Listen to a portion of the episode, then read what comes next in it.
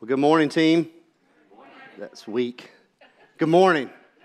Y'all need, need some more coffee, maybe. It's good to see y'all this morning. It's always a blessing to be able to gather in the house of the Lord to worship and to sing and to pray and to hear from the Word of God. Um, in the circles that uh, Pastor Brandon and Pastor Charles and Matt and I run in, uh, one of the most overused words of 2020 was the word unprecedented. Okay? Well, close behind that was the word pivot. We got to pivot, do, but unprecedented was the, uh, by and large, most overused term because it was the qualifier for every other word like unprecedented times, unprecedented situations, unprecedented uh, opportunities, unprecedented issues, and that is true. Um, we know that 2020 brought a lot of things that were unforeseen global pandemics, uh, tons of racial injustice, uh, economic stresses isolation. There was whispers of murder hornets.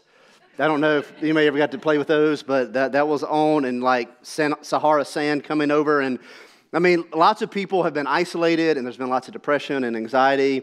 Uh, lots of really difficult things going on. In 2020, we lost a lot of folks. Uh, that passed on into eternity. Some of them are really well known uh, people, famous people, uh, people like Kobe Bryant and his daughter Gianna. Uh, lost him tragically last March. Uh, we lost Black Panther. Chadwick Boseman was just, just heartbreaking. Uh, we lost Alex Trebek. I mean, we might as well just cancel Jeopardy. I mean, no one ever wants to watch that again. We lost some icons of music and film and TV, uh, like Sean Connery, right? Sean Connery was the best 007 of all time. We can fight later. But uh, Eddie Van Halen passed away. Regis Philbin. Someone's like, who in the world is Regis Philbin? Yeah, Regis passed away. And Charley Pride, a great icon of country music. Not to mention, we know that thousands and thousands of other folks uh, passed into eternity in the last year, and we don't know a lot of their names. They're not in the news, uh, but each loss was tragic for that family, and each person is deeply missed and mourned. And so 2020 was a whole thing, right? I've talked about that. And if you're like me, uh, you had this uh, small glimmer of hope that when the calendar turned to 2021, that there was going to be maybe some good news on the horizon and possibly all the madness of 2020 would be put in the rearview mirror and we'd move blissfully forward into a new year. But we found out pretty quickly that 2021 would not be outdone by little brother 2020, okay? So I'm not going to make light of all this uh, much, but it's kind of like 2020 was like sitting around bragging. Like, look at all the mayhem and hardship and pain and difficulty and contention that I unleashed. In 2021, was like, hold my beer, okay? Uh, let me show you. I see your pandemic and I see all this stuff. I'm going to raise you a Capitol invasion. I'm going to raise you a double impeached president and a Buffalo guy in the Capitol. So that's kind of what 2021 has brought us. And like we're 17 days into it now. And I'm already like, let's go back to the good old days of 2020 when things were a lot more normal and easy. Uh, on January the 7th, one of the best things that I saw well, somebody put on the social media feed, I don't remember who it was, or give them credit. Uh, I would like to cancel my seven day free subscription to 2021. I was like, yeah, that's, that's about right. Um, but we are living in very unprecedented days. That is true. Very unforeseen, unbelievable days. Um, if 2021 Jason could travel back and rendezvous with uh, Jason of, of, night, of 2019 in December of that year and pull Jason aside and said, listen, in the next 13 months, here are all the things that are going to happen in your country and in our society. Here's all the stuff that's coming down. Just list them. 2019 Jason would be like, You are crazy. Like you've lost your mind. That stuff could never happen. You've made that up. You've been reading too many books or blogs or something. That is not possible. But then here we are, right? Here we are. And it's reality. And so so many things has changed over the last 13 months or so. Things have been turned upside down. Many people's lives have been altered. Uh, things are difficult. Uh, things are damaged. Uh, all of us in this room, everybody watching online, has been affected in some way. Um, good, bad, ugly, by all the things that have happened over the course of the last 13 months. And I know uh, there are lots of political and social commentary about this is how you make sense of all the things.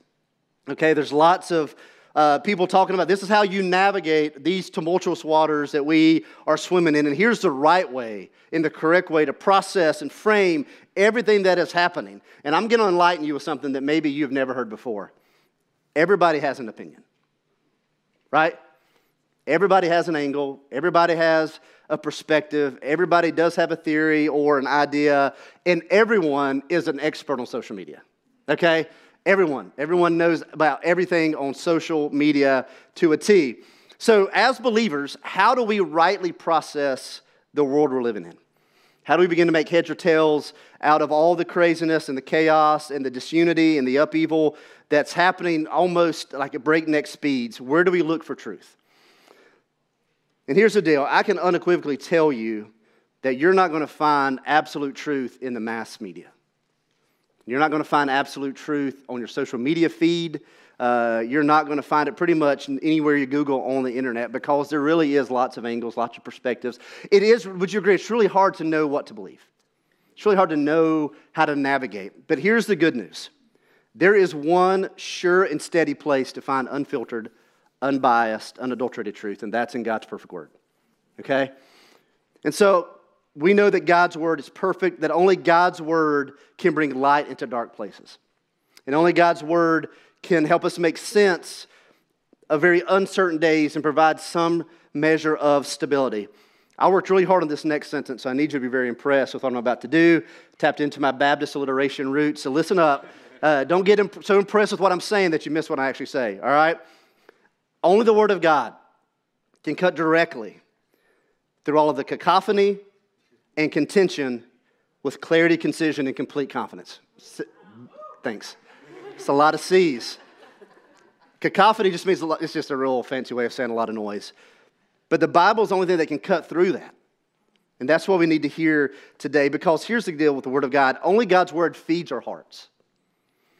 And really, the Word of God is something that can renew our mind, refresh our spirit, it convicts our souls. The Word of God graciously exposes our idols, it compels us to gospel action. That's why we as a church have committed so boldly to read through the Bible together in 2021. I hope you're doing that. It's not too late to get started. The cards are over here, Old Testament, New Testament. I encourage you to do that. Start working through the Word of God. It will not return void. Our small groups are working through the New Testament. If you're not in one, get in one. Feed your heart this year with the Word of God because we need, as Pastor Brandon said last Sunday, we desperately need to hear His truth.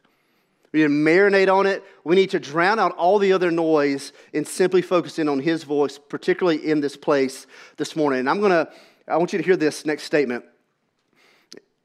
If the lion's share of our time, attention, energy, and focus is wrapped up, overly concerned, and fixated on who sits in the White House in Washington more than who sits on the throne in heaven, then we're going to miss what God is doing okay? I'm not trying to be political. It's important. It, it, it's, it's big stuff, significant stuff, things that we should be concerned about. What's happened in the capital is serious. What's happening politically is serious and of consequence. But all of that is temporal and fleeting. But you know what's not temporal and fleeting? The hearts of boys and girls and men and women. Those are actually eternal. So don't be fooled this morning into believing that the most significant battle being waged right now in this country is between those who follow a donkey and those who follow an elephant. That's not the most significant battle happening right now in our midst. The most significant battle is actually a cosmic battle of good and evil for the souls of your neighbors, your coworkers, your family, and your friends.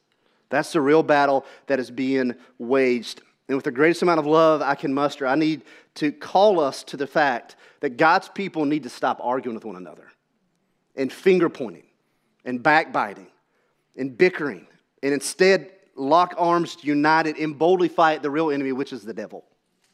we don't talk about the devil a lot. I'm not sure why Baptist churches particularly talk about the devil. We don't talk about the devil today because the devil is real and he is working harder now to distract believers away from what matters and trying to pull people apart. And here's Satan's goal he wants to snatch and deceive and distract unbelievers and believers from actually following the only thing that matters, which is the Lamb.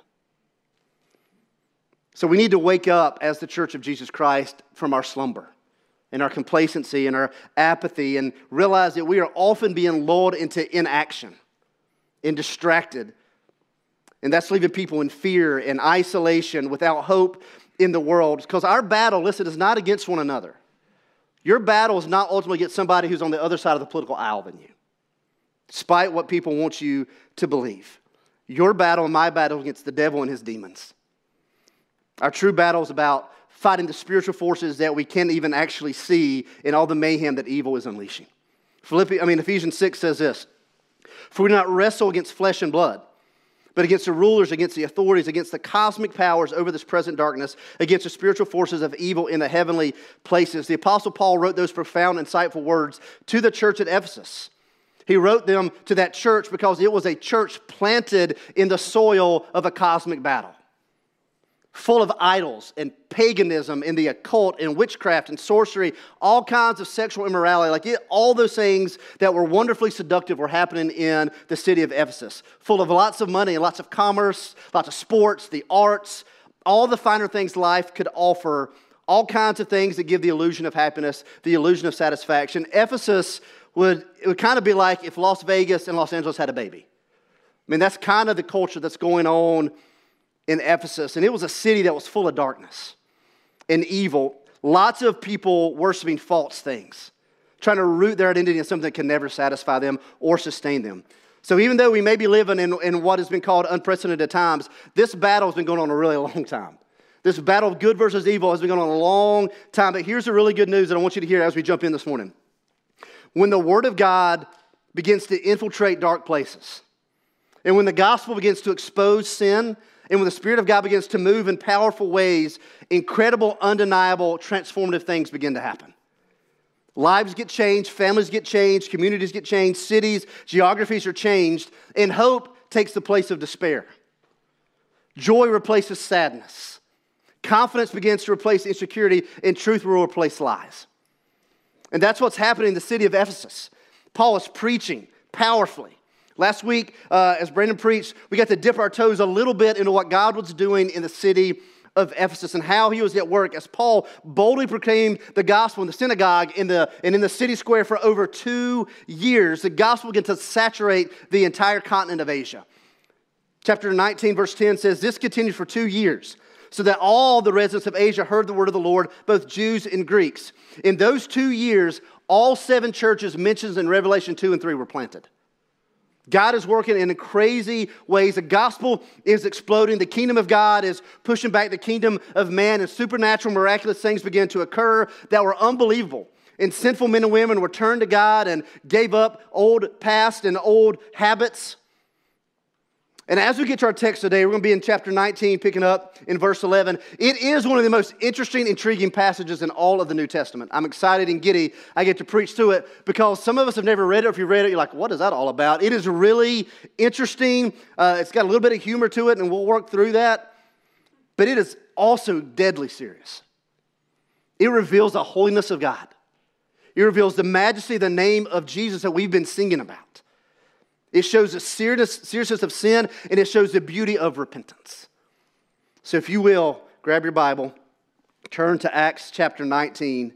Um, and I'm going to ask you if you would stand for just a moment as you honor the reading and hearing of God's word. I'm going to read just a handful of verses. Acts 19, pick up in verse 11, read in through verse 20. And God was doing extraordinary miracles by the hands of Paul so that even handkerchiefs or aprons that had touched his skin were carried away to the sick, and their diseases left them, and the evil spirits came out of them.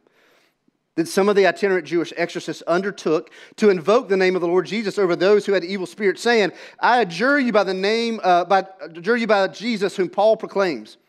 Seven sons of a Jewish high priest named Sceva were doing this, but the evil spirit answered them, "Jesus I know, Paul I recognize, but who are you?"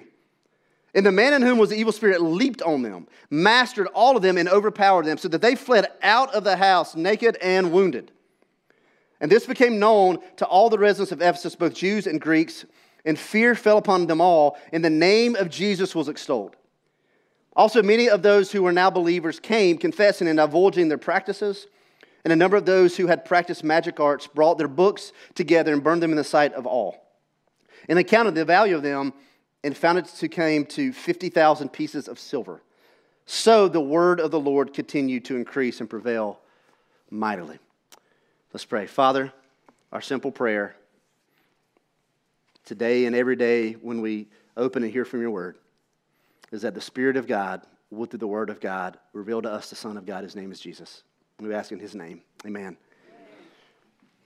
Before we start jumping into and unpacking the text, just want you to keep in your mind that Ephesus is this hotbed of paganism, the occult, all kinds of irreligiosity, idol worship, religious syncretism. You're like, what does that word mean? It means that they would take a little bit of this religion, a little bit of this belief, a little bit of this practice, piece it all together, and create some framework of belief and practice. Really empty, devoid of any power or meaning, but that's what syncretism is. Take a little bit of this, take a little bit of that, put it together, and see what we get. So when the Apostle Paul shows up and starts preaching the gospel, crazy things start happening. Miracles start happening directly through his interactions with folks, and then indirectly through things that he had touched. Okay, it's crazy the things that are happening. As it happened, the people of Ephesus, who are all about magic and sorcery and spells, they began to take notice of like what is happening. Their interests were piqued. Like they would have dogged some Harry Potter and some Lord of the Rings, but they had geeked out on all of that because it was right up their alley because they were, they were all about those things. We're about to find out, hear me, the religious syncretism does not pair well with Jesus. Because Jesus' name cannot be hijacked for your purposes.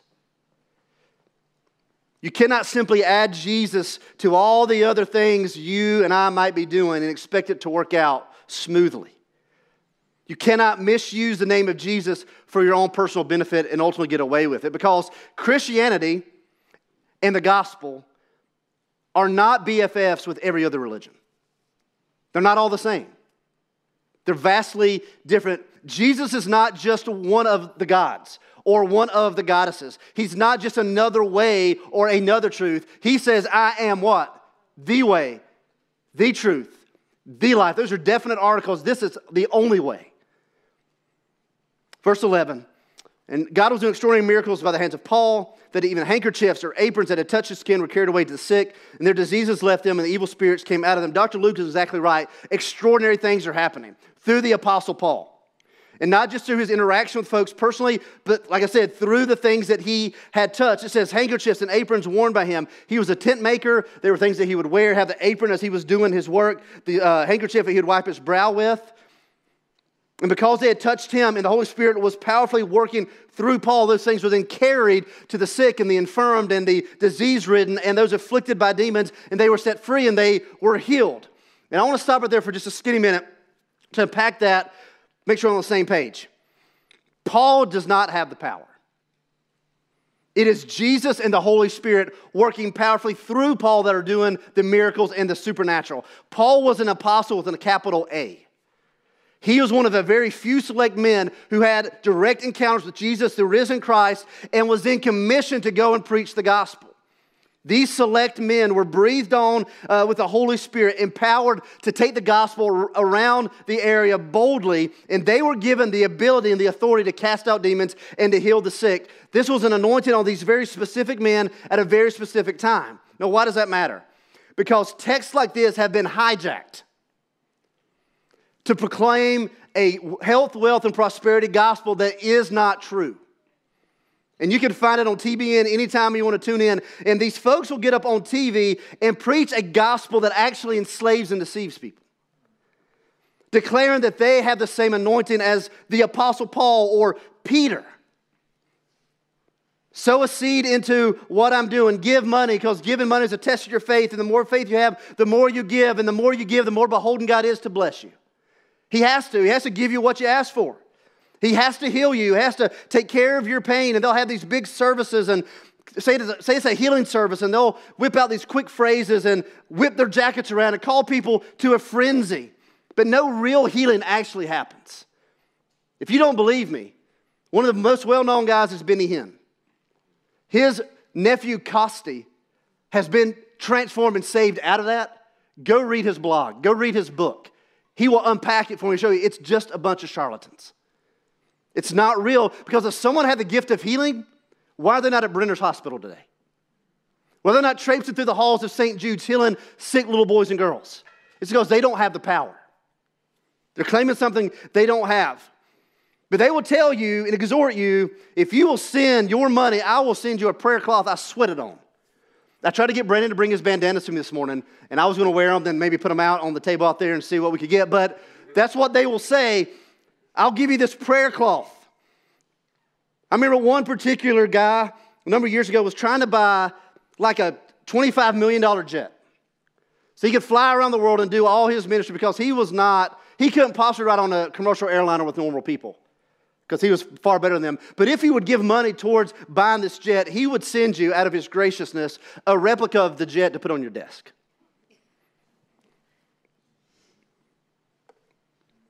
I've read the Bible a lot of times, and I can tell you there is not one apostle in the Bible who's trying to get rich off the name of Jesus.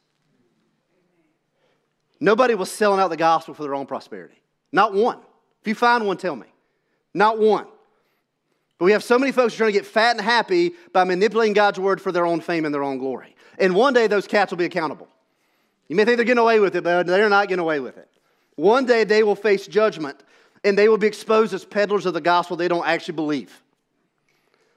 But before I move on, let me do, I do want to say this. I fully believe that we have a God who still does miracles. I still fully believe that we have a God who does heal people in supernatural ways. I still very much believe that God does things that we can't imagine or understand because He's God and He's holy. But I want us to understand that the book of Acts is descriptive, not prescriptive. It's describing what God has done in the world. It's not a formula, plug this in and it'll work just this way. It's describing how God has been at work in the world. It's not a recipe for success. Okay? God is not a God of repetition or duplication. The Bible says, I'm doing a new thing. I create new things. And I'm doing things all around the world. I know that God brings dead people back to life. I know that happens. I know people come from death to life. I know that God does whatever's necessary to bring him maximum glory. And we, as the church of Jesus Christ, should always pray boldly for healing. The book of James says, Call upon the elders to come and pray for you with boldness, without doubt. Believe that God can heal and raise you up. God can do what God wants to do, but not because you have a magic spell, an incantation, or a prayer cloth because God will do what God wants to do in the life of every person for His glory and for His praise. You cannot hijack the name of Jesus. The seven sons of Sceva are about to learn a really hard lesson. These dudes, hear me, are Jewish itinerant exorcists. Okay? Let that sink in for a minute. Their business card said, I'm an itinerant Jewish exorcist. So, what does that mean? Let's look and see. Verse 13 that some of these itinerant Jewish exorcists undertook to invoke the name of the Lord Jesus over those who had evil spirits, saying, I adjure you by the name, by the Jesus whom Paul proclaims, seven sons of a Jewish priest, high priest named Sceva, were doing this. So these dudes, brothers, are traveling around as exorcists their father's Jewish high priest named Sceva. Now, Jewish history doesn't actually say that Sceva was a high priest. It doesn't actually mention him at all. So most scholars say he's probably not a real high priest. He may have just hijacked that term, added it to uh, his name so that his business could have, a, could have some street cred as exorcist, legit exorcist. Because, hear me, exorcism was a big business.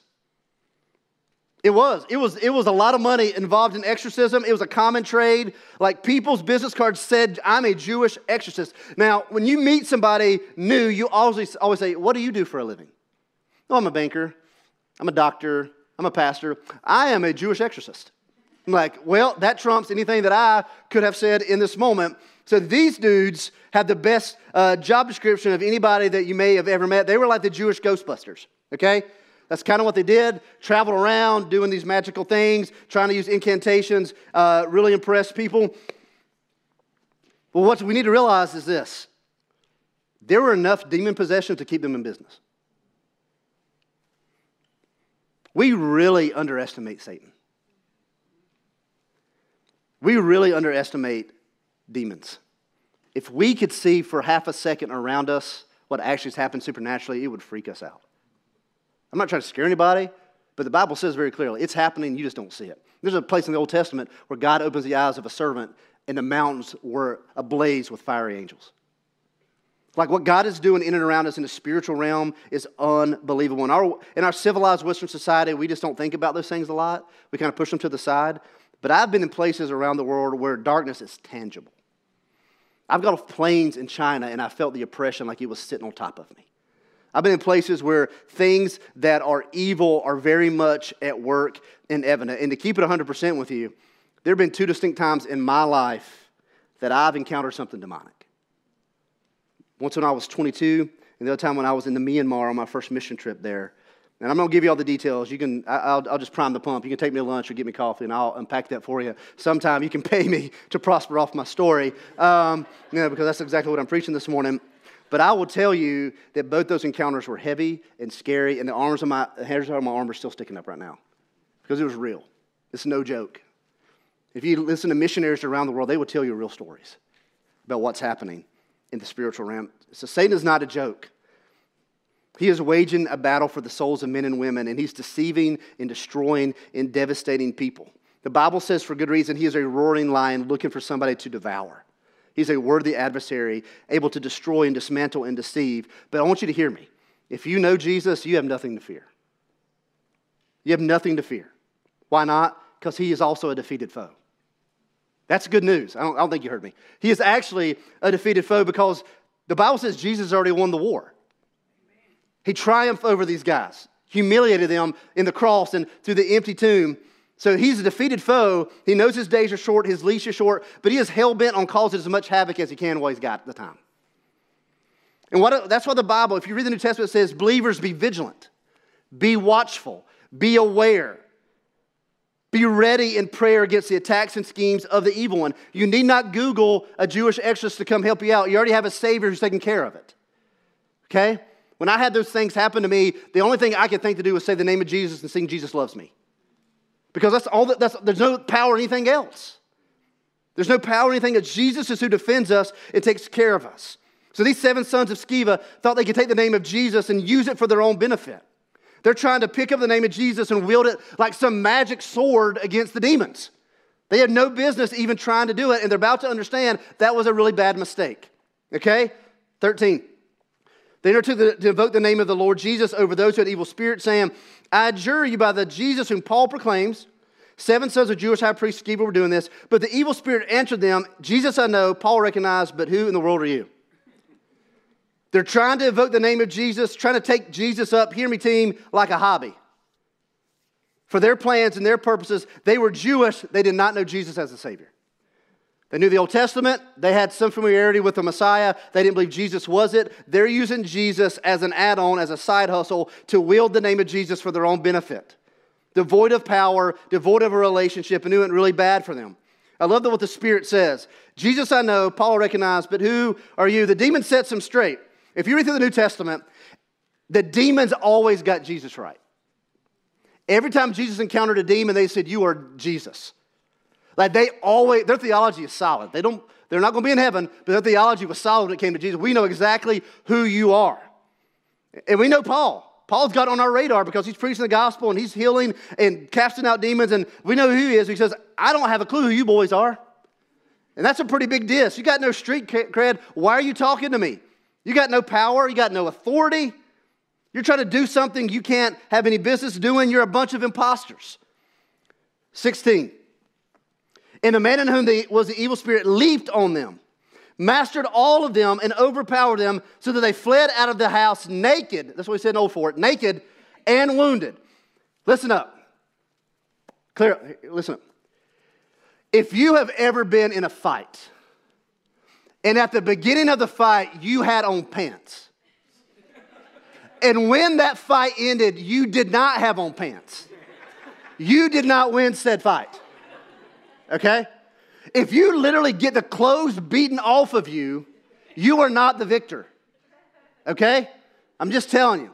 You did not win said fight. This one demon possessed man whooped these seven brothers, whooped them, dominated them, took them to the woodshed and wore those fellas out because demon possessed people are powerful. They're no joke. One demon, a legion of demons, it doesn't matter. He whooped all of them, and those seven boys were wounded. That goes without saying. They were wounded physically and emotionally and mentally. They probably changed their job. Like, no more of this garbage. We've got to do something else for a line of work because this is not for us. Because they understood very quickly you cannot take the name of Jesus for your own purposes and get away with it.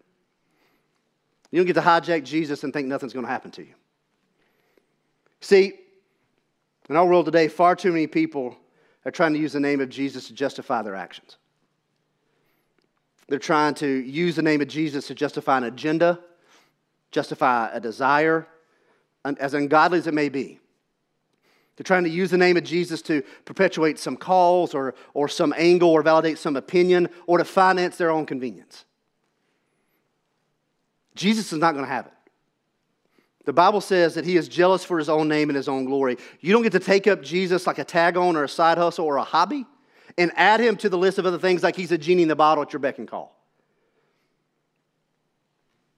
Jesus is not some magical rabbit's foot you put in your pocket and pull them out when you need them and put them back in when you don't.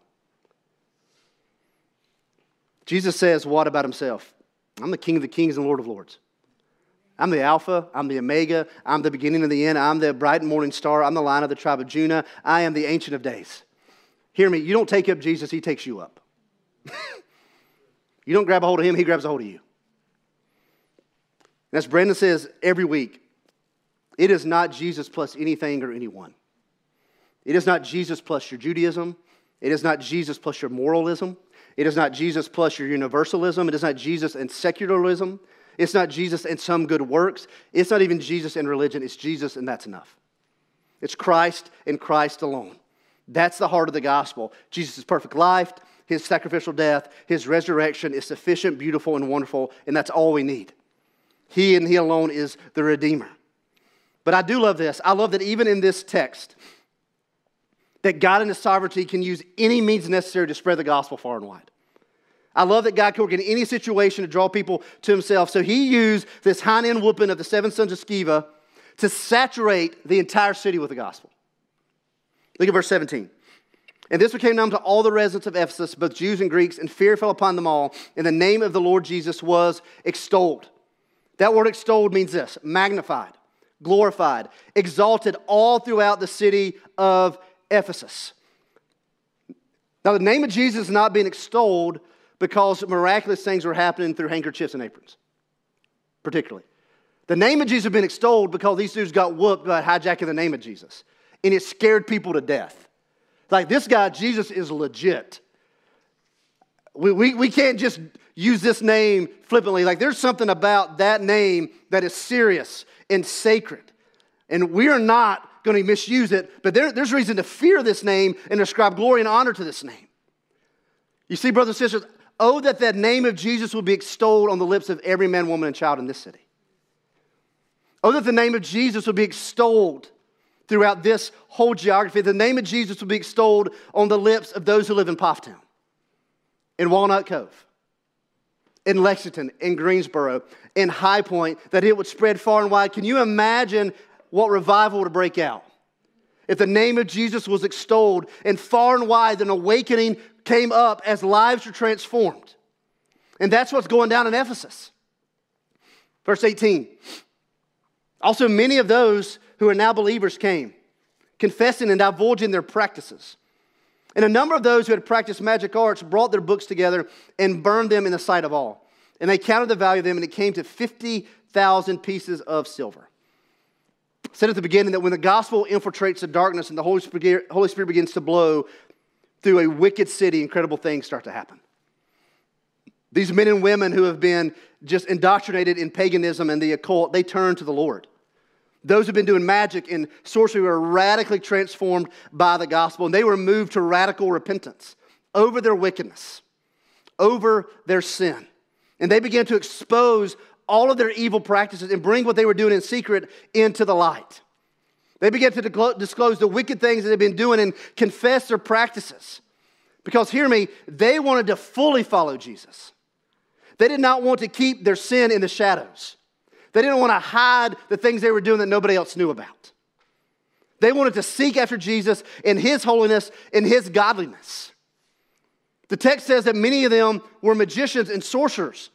And they brought their spell books full of incantations to be burned in the sight of all. Now, I know we don't really know to wrap our mind around this because this is not really true, uh, most likely for most of us. We've not been around this or experienced this. But in Ephesus, not only was exorcism a major trade, but there's a lot of money being made by people bringing spells and incantations that were being collected into books and scrolls and sold. I mean, it's legit. Lots of money being made because people were so consumed and fixated on all things magic and all things sorcery that they would collect books and people would buy them and take them home and practice. And these believers who, who just met the Lord says, hear me, I want to take a, I want to make a clean break from my pagan past. I want to commit my heart and my affections and my desires fully to Jesus, and I will do whatever extreme measure is necessary so that I don't, I'm not tempted to go back to who I used to be. Because that's what Satan wants you to do. We'll save you out of this, but then if you don't fully follow Jesus, he's always going to dangle what was in your past to try to lure you back. He's really good at it. So these guys and girls came forward and tossed their magic books into the fire. They were burned. One by one came and tossed them in the fire and watched them get devoured. They said, We are not messing around with the sin of our past anymore. I'm not going to allow my old way of living to creep back in. I'm not going to give devil an inch in my life. And it says everyone saw them do it. Fellow believers and unbelievers alike. Here's what's interesting. This means that around that massive bonfire, there were some witches and some pagans and some occultists and some idolaters who used to hang out with these other folks. And they're walking up and they're saying, so and so, we were just doing some spells last week and he's tossing that book in the fire. What happened to him? Wait, wait, wait, wait. We were just over here worshiping in the, in the temple of Artemis the other day and doing some really whacked out, inappropriate things, but now he's talking about Jesus? Who is that? Because you know what? A transformed lives affects other people. When God's people are saved and they actually live like they're saved, other people begin to take notice. Why are you not drinking with me anymore? Why are we not going to the club like we used to go? Why are we not doing the drugs that we used to do? Why are we not partaking in all these things we used to do? Because I'm changed. That's not who I am anymore. Well, tell me about that. What happened?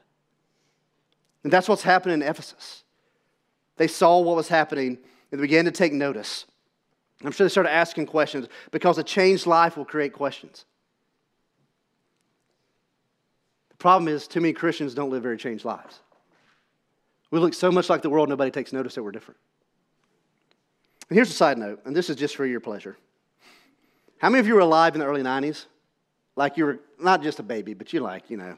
Um, back in the 1990s, it was all the rage in youth groups uh, to get together, and we would find a, a, disclosed location, and we would set a fire, not not of a house or anything, but just like a bonfire, uh, somebody's yard. And then uh, there was this real push uh, to bring your ungodly, unholy CDs and toss them in the fire. Some you don't know what a CD is, but you would come and you'd toss your CDs in the fire as a way to show you're burning up and you're letting go. And so I remember, very sadly, bringing my Green Day Dookie album. Anybody had that album? Yeah, Green Day Dookie. Don't go look it up, but I had that album. And I got it for $16 at the Astral Mall from Camelot Music. Uh, and I remember tossing it in, and I was so sad. I don't know what else I had, but I tossed that in. I was like, oh, Lord, here you go. I love you. Take, take this album. And I'm sure God was well pleased. But it didn't cost me a lot of money, right? It didn't cost me a lot of money, maybe a little bit of pride. But what is burning in Ephesus is significant 50,000 pieces of silver. If you do the math, and you uh, use the, the inflation rate and you do the currency exchange, which I have for your benefit, they're burning in excess of $6 million. That's a whole lot of money to go up in flames, isn't it? So, why do they not just sell those books and give the money to the poor? I mean, that would be noble. That'd be a much better idea. That's more financially fiscal. Why would you burn stuff and you get some money for it and give it to somebody else? God would be more honored than that. Remember when Jesus was sitting in somebody's house some tax collectors and some sinners, and this random woman comes in with an alabaster jar of perfume. Very expensive, it says. And she walks right up to Jesus and she breaks it. She breaks it and she anoints Jesus' body. And it says the perfume filled the whole house. And what happened? The disciples and some other folks began to rebuke her. That's wasteful. Why in the world would you waste something that could be sold and the money given to the poor? Why would you waste it? And ultimately saying, why would you waste it on Jesus? And what does Jesus do? He says he rebuked them. He said, What she has done is beautiful. It will be told about her from now on. It is, it's in the Bible. It will be told of her because what she has done is out of worship and reverence. I want you to listen to the next statement very clearly. Those folks burning their magic books did not care at all about the money they were losing because they were co- so consumed with the treasure they had found.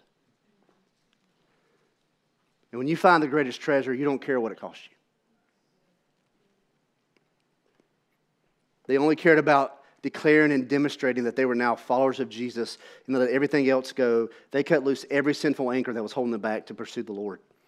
And the impact was significant and powerful. Look at verse 20.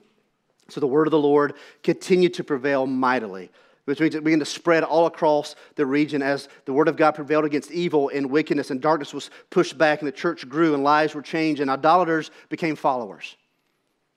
And pagans became redeemed kids of God, and the name of Jesus went from being misused to being extolled. You see, in Ephesus, there's this beautiful example of gospel transformation. What unlikely converts lived in Ephesus? Some of you are sitting right here, and you used to be an unlikely convert. Some of you have people in your life that you're thinking, there's just no way. God, there's just no way. They're too far gone. They're just doing some things that they're not interested. Like what they're doing is so ungodly. Like they're not even interested anymore. Like there's just no way. I want you to be reminded from the book of Acts, chapter 19, in the city of Ephesus, that God can save anybody at any time, at any place.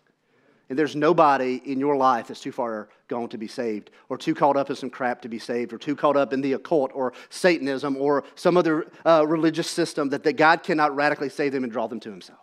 Keep praying for them. Keep engaging them with the gospel. And here's the deal I say that with this understanding, as Brandon alluded to a minute ago. Right here, right now in this room, God can save you. Maybe you're sitting in your living room right now and you don't know Jesus.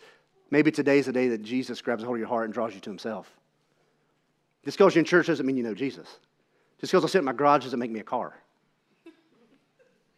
And maybe you're here because it's obligation or routine, but maybe God has never transformed your heart. Today may be the day of your salvation. Today may be the day that you're moved from death to life in Christ, that you turn from your sin, claim Jesus as the great treasure, and root your identity in what he has done for you. In the name of Jesus will, for the first time, purely be extolled from your lips. That's my prayer. But my assumption is this most of us in this room, most of us who are watching online would say that we're believers. We would say that we know Jesus. We'd say we've been following Jesus, that we've tasted of God's goodness and His kindness and His grace and His mercy, and we've been transformed by His love, and we've, we've confessed Him as Lord. But here's my question, team Are you living like it? Does your life reflect what you say you believe? Are we truly living as if Jesus is our Savior and Lord, or are there things in our own lives that have crept in and caused us to drift away from Him? Here's a few questions I want you to ponder as we head towards the end. Are there any secret sins that you're hiding in the shadows right now? Perhaps justifying day by day, moment by moment, just saying it's okay, but all the way it's killing you and it's robbing you of your joy and keeping you from walking in the light that God has called you to. Are there any areas in your life where you're compromising your integrity? By the things that you're watching, listening to, engaging in, all the while say, God's okay with this. I'm preaching to myself as well. This is not just for you. Like, am, am, am I doing things that are just not honoring to the Lord? Are there places and spaces in your lives that are not intentional pursuits of holiness, but instead are just schemes of the devil? Says you ponder your answer to those questions, and we'll have a moment, a minute for everybody to tell us what your answer is. Uh, I'm sure you want to, we'll just have a divulging of all your secrets in just a second. But as you ponder those questions, I want to just give you a quick glimpse as to what happened in the church of Ephesus a little, Ephesus a little later on down the road. As you know, Paul wrote a letter to the church at Ephesus called Ephesians, and if you've read the letter of Ephesians, if you haven't, you should. Strong doctrinally, strong theologically. Paul emphasizes in that letter the cosmic redemptive work of Jesus to redeem sinners, and he emphasized Christ's triumphant nature as the head of the church and over all things. And Paul wrote to those uh, Ephesian believers those specific things because he knew they needed to be reminded uh, in order to stay resolute to their allegiance to Christ that he was a supreme power at work in their lives and in the world. He wrote those things because he knew they would really struggle to live those out.